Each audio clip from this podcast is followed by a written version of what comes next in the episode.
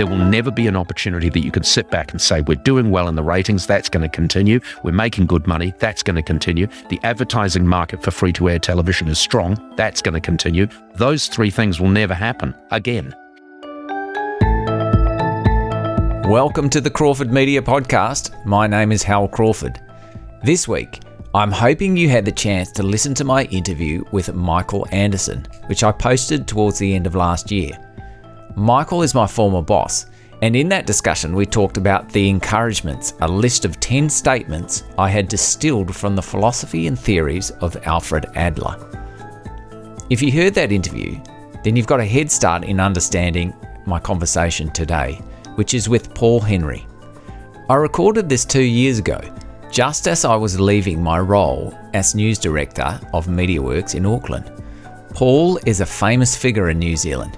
He began in radio, moved to owning a radio station, running for parliament, and eventually working in TV as a morning show host.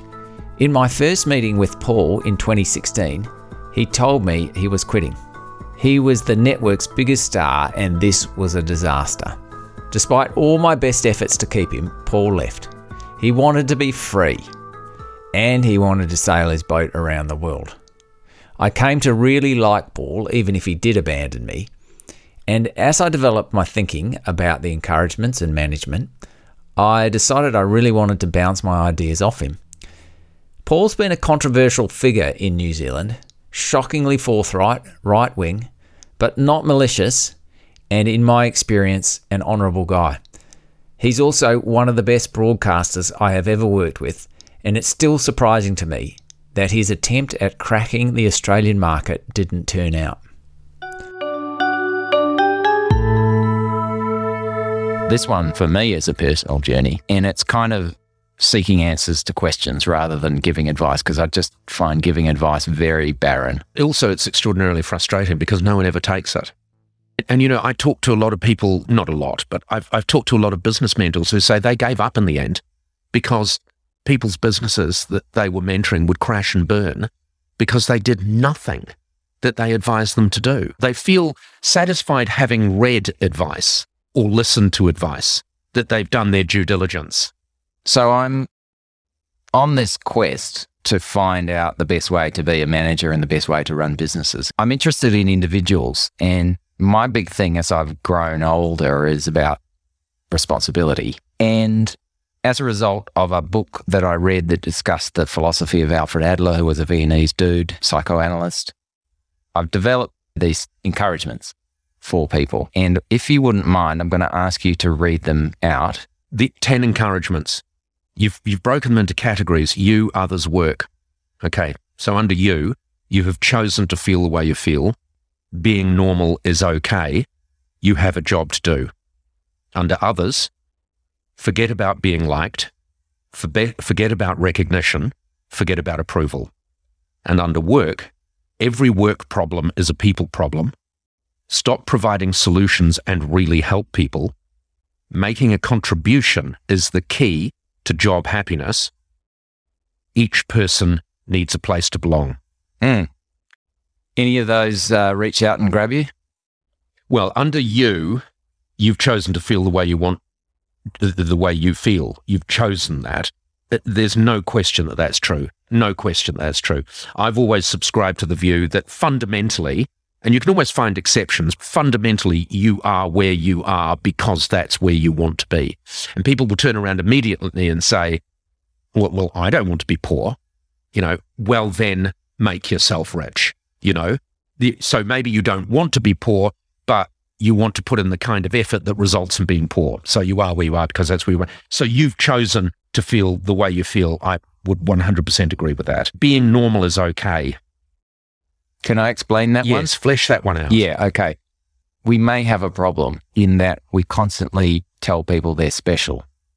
And actually, it kind of does this reverse thing. And it's hard to go against because it's Hollywood, and we're told from the minute that we go to primary school that we're special. I think there's a dissonance there because most people know they're not special, and it doesn't mean they're not worthwhile and they're worthy of respect. Of course they are.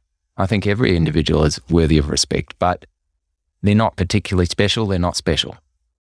And being normal is just the flip side of that, which is don't get head up on having to be an exception. You don't have to be an exception. That's interesting, because I would never have thought to put that down. The interesting thing in the book that I'm writing at the moment is the realization that the most normal people that I associate with are probably the happiest. They're probably the ones that are the most secure. And many of these normal people that I associate with in the States, you would consider to be at the bottom of the pecking order. Some of them very poor, or they appear to be very poor, but in many other ways extraordinarily rich.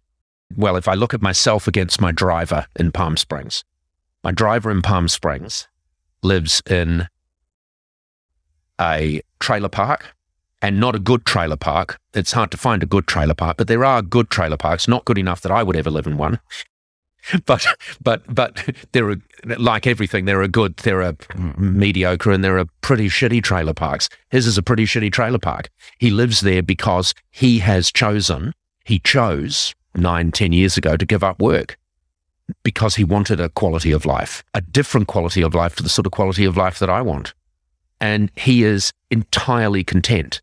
He has a full life as he scans the universe from the inside of his, some would use the word squalid, trailer, versus someone like me who has so many options and yet is enormously dissatisfied quite often.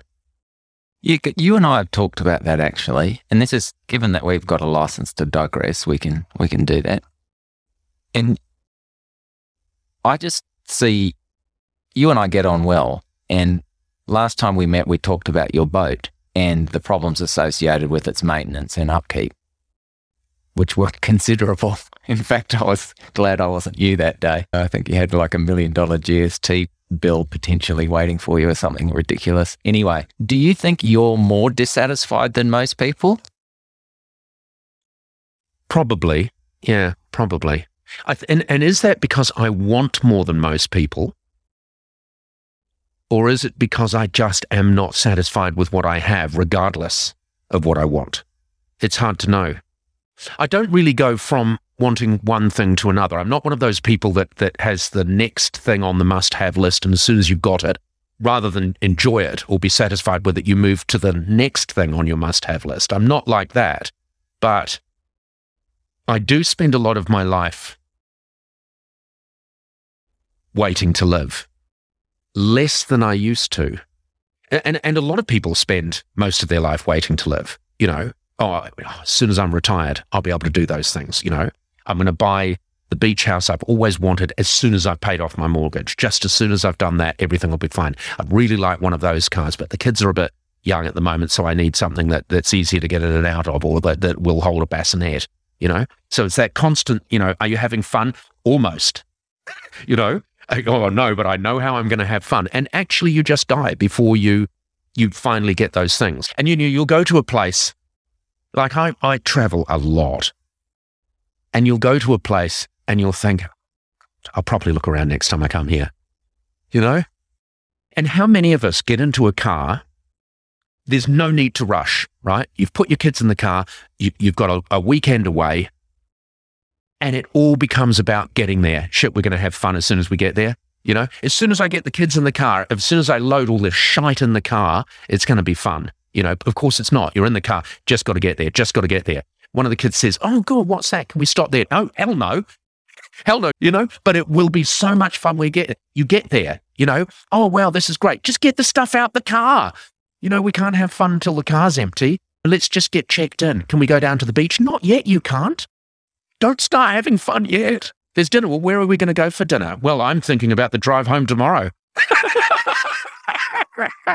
That's life right there. I don't really care about being liked. In fact, I can wear not being liked as a kind of a badge of honor. You know, I don't go out determined to not be liked, but when it's obvious some people don't like me, I think, job done, you know, because I have been myself, because they're not liking me because they don't believe I'm being honest to myself. They're not liking me because they don't like my honest self. So job done. Right. No, but recognition is a different thing. I mean, the thing that annoys me most is being disliked unreasonably. So being criticized for something I actually didn't do. People that don't like me for legitimate reasons love it.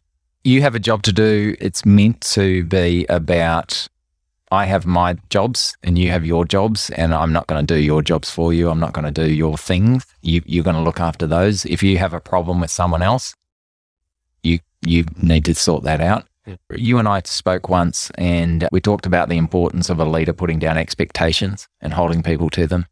And that is the pride of doing a job well. And it helps to have a leader who holds you to account. People need a framework. And a framework only works if you are judged against it.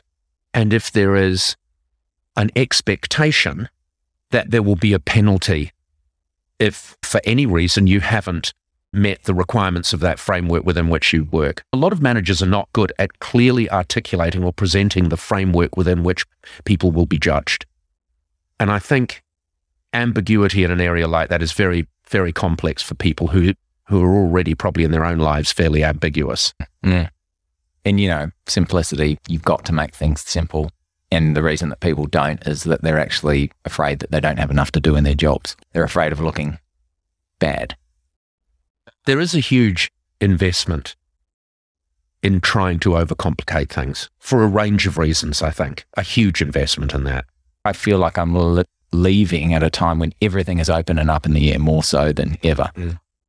And looking at the history of the company, that seems to be a constant. Has that been your experience? Yeah. Yeah. And it's because the golden years are well behind this industry. Well behind this industry. So there isn't the satisfaction of being able to sit back and say, there's no foreseeable reason why things will not continue more or less the way they are at the moment. Whereas at the moment now, there are dramatic changes. Dramatic things have to be done to keep your head above water. If I were giving a farewell speech now in a position that you're in, I would start by just posing the question, when's the right time to go? When is the job done here?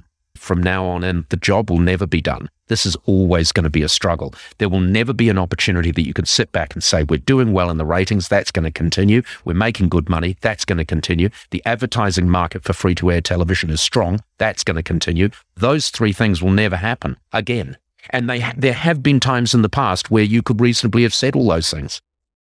Okay, so the forget about being liked. We've covered that one, and I knew that you wouldn't mind not being liked. It's actually a real strength of yours because, when we did the surveys about what people think of our stars, you came out as the most loved and the most hated. Yeah. From that moment, I realized that was exactly what I was looking for, because you don't want people who are not disliked. And you do want people who are thought about. So to have people have a strong opinion on someone means they are thinking about them. And that is absolutely far and away the most important thing. And as you knew, even quite a lot of the people who openly disliked you, but they actually listened to you as well. Mm. They listened to you. Because a strong motivation is to have your prejudices confirmed. And that is why a lot of people still listen to talkback radio, because let's face it, most of the people that take part in talkback radio are morons. And so you don't listen, or at least intelligent people don't listen to talkback radio to have their beliefs reinforced. They listen to have their prejudices reinforced. Yeah, and that's why everyone reads about Trump too, of course. Mm. So they listen to you, So essentially, people, I imagine anyway, people would love watching me, and all of a sudden turning around and saying, "That's why I hate that guy. Did you hear what he just said? How can he even? I hate that." But to be able to get that joy and that reaction, you actually have to watch. Yeah, but you were also quite unusual for me, because I came over from Australia and, I knew your reputation. I'd watched a bit of you and liked it, but I expected you to be nasty, and you're not nasty at all. You're also very nice, Hal. You're great company, and that's an interesting thing. Think about all the people that you work with and you've worked with. I mean, how many can you honestly say are great company? You can get something interesting out of most people. Now, forget about recognition, forget about approval. When I was growing up, I was a good boy. So for me, this is the hardest one to forget. Certainly as you get older, it becomes more and more bullshit. The idea that you have to be approved of, the idea that you're here to gain the approval of others. Where do you sit on that? Forget about recognition. Forget about approval. I would agree with those. I think a lot of people would find it hard to agree with those. Obviously, forget about being liked is the easiest one for me. It's not easy for a lot of people. A lot of people, that's what their life is all about. They measure themselves against those three things, being liked, about recognition and approval. We've talked many times about freedom and the individual. These forgets are the key to freedom for a lot of people. Work. Every work problem is a people problem. Now, have you been in a environment, maybe back in your radio days or whatever, when you were a business owner, where there was a problem that didn't have people at the base of it? I think you could easily come up with exceptions to that rule. From my point of view, this is every problem I care about is a people problem. You know, a transmitter breaks. Actually, we had a aerial at Ruru that got cut in half by a storm. That was not a people problem. It was an act of God. I didn't care about that because that was just something that happened that we had to fix up. What I care about is when, you know, someone double crosses you and it makes you feel super bad and you're like, okay, I've got to confront that person. Someone is disingenuous, disloyal. For me, when I have to confront them about it, I find it causes immense inner conflict and turmoil. Does that ring true with you? Have you had meetings with people where you felt sick in the stomach and you just weren't looking forward to it and you were anxious? Absolutely. And there is something insidious about people problems. I mean, I think your adaptation of every work problem as a people problem to every work problem I care about as a people problem is a good one. Is a good one because it's that then is a rule. I think that slight change makes it a rule. I mean, the ability that people problems have, the ones that you've described, to gnaw away at you in a disproportionate amount to the actual level of crisis that is caused by that people problem is extraordinary because they do gnaw away at you. Stop. Oh, I stopped providing solutions. This is the classic one for the manager. I stopped doing this a long time ago, but I still have to catch myself. I want to fix people's problems. So someone comes in here and something's happened, you know, the aerial's fallen over at Ruru, and I just go into solution mode. I'm like, okay, all right, what can I do to fix it? It's not my job. Yeah. What about making a contribution, and each person needs a place to belong. Now, the older I get, the more I understand that a lot of satisfaction and happiness comes from doing something good in a framework of people. Just feeling like you've done a great job is so important, and then feeling like you're good at what you do. But is some of that because you want to be liked, you want recognition, and you want approval? I'm not sure. I just get... There's a part of me, Paul, that always wants to go and write the stories because I know I'm good at it. Yes. And if I write a story to this day, I feel like, great, I've actually done something. Whereas my job is actually just talking to people and listening to people and making decisions. Yeah. Holding them to account and to some degree, assisting them to write better stories. But it doesn't really feel like work. No. It doesn't feel like, oh, man, I really nailed it today. You know, I had a great conversation. Tell me about contribution and community and your work. Because you do fly solo very often. It comes back though, doesn't it, to how we judge ourselves. I mean, I am a loner, almost a recluse in many ways. Not actually a recluse, but almost a recluse in many ways. If I think about the places I like the best, the times I like the best, they are almost invariably times when I'm on my own, in places where I'm fundamentally on my own. So contribution, it's nice to walk away from things being satisfied that something's been completed. I wanted to know, what's the hardest thing you've ever done in business? What is the hardest thing you've ever done?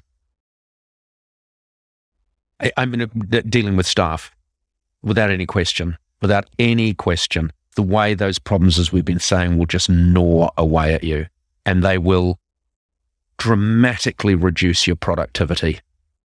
The social interactions, staff interactions, can be extraordinarily destabilizing.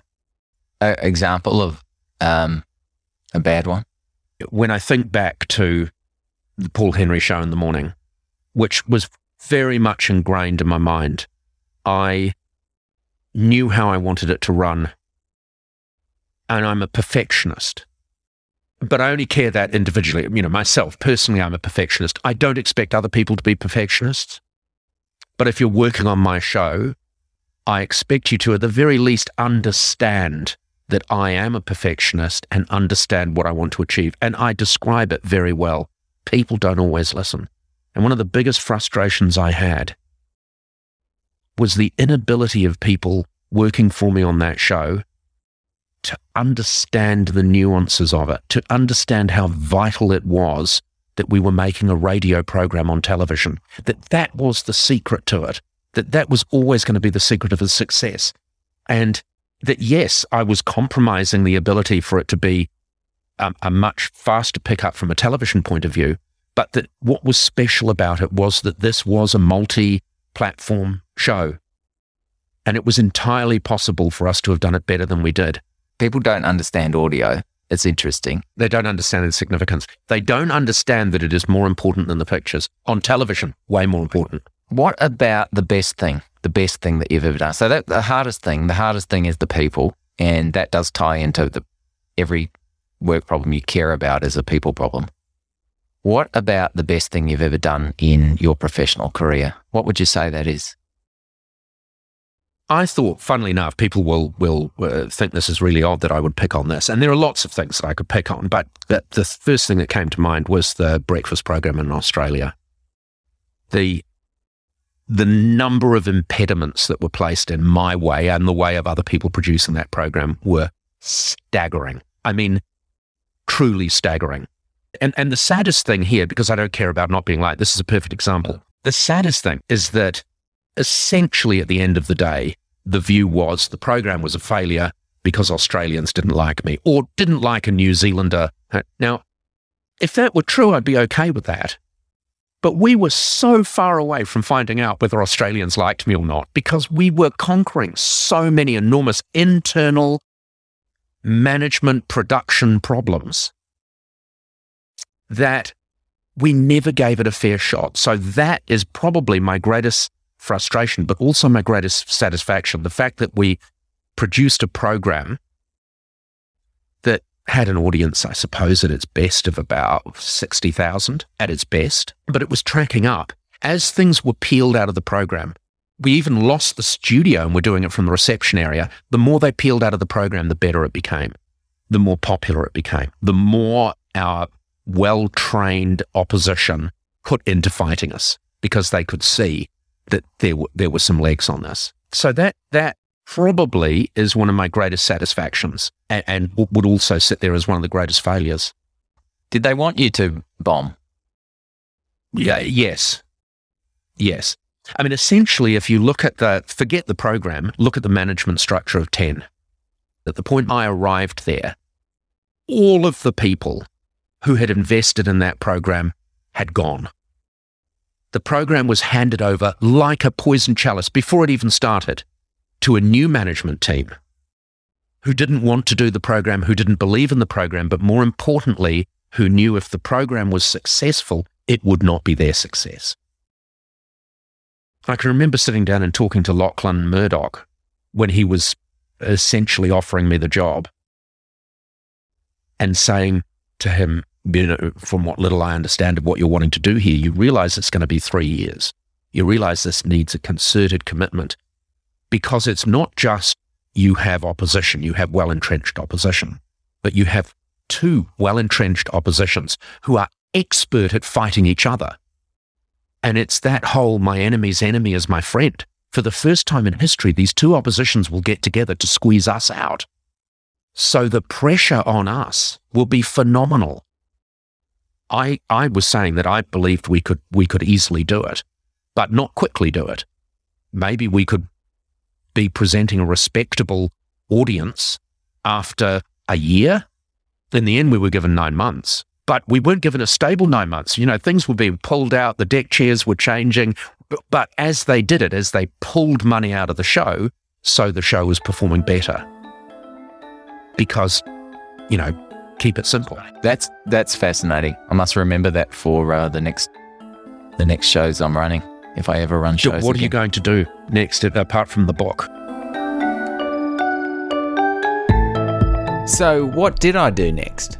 Well, I returned to Australia with my family, back to that media scene that had rejected Paul like a foreign object, and began making this podcast and running a media consulting business.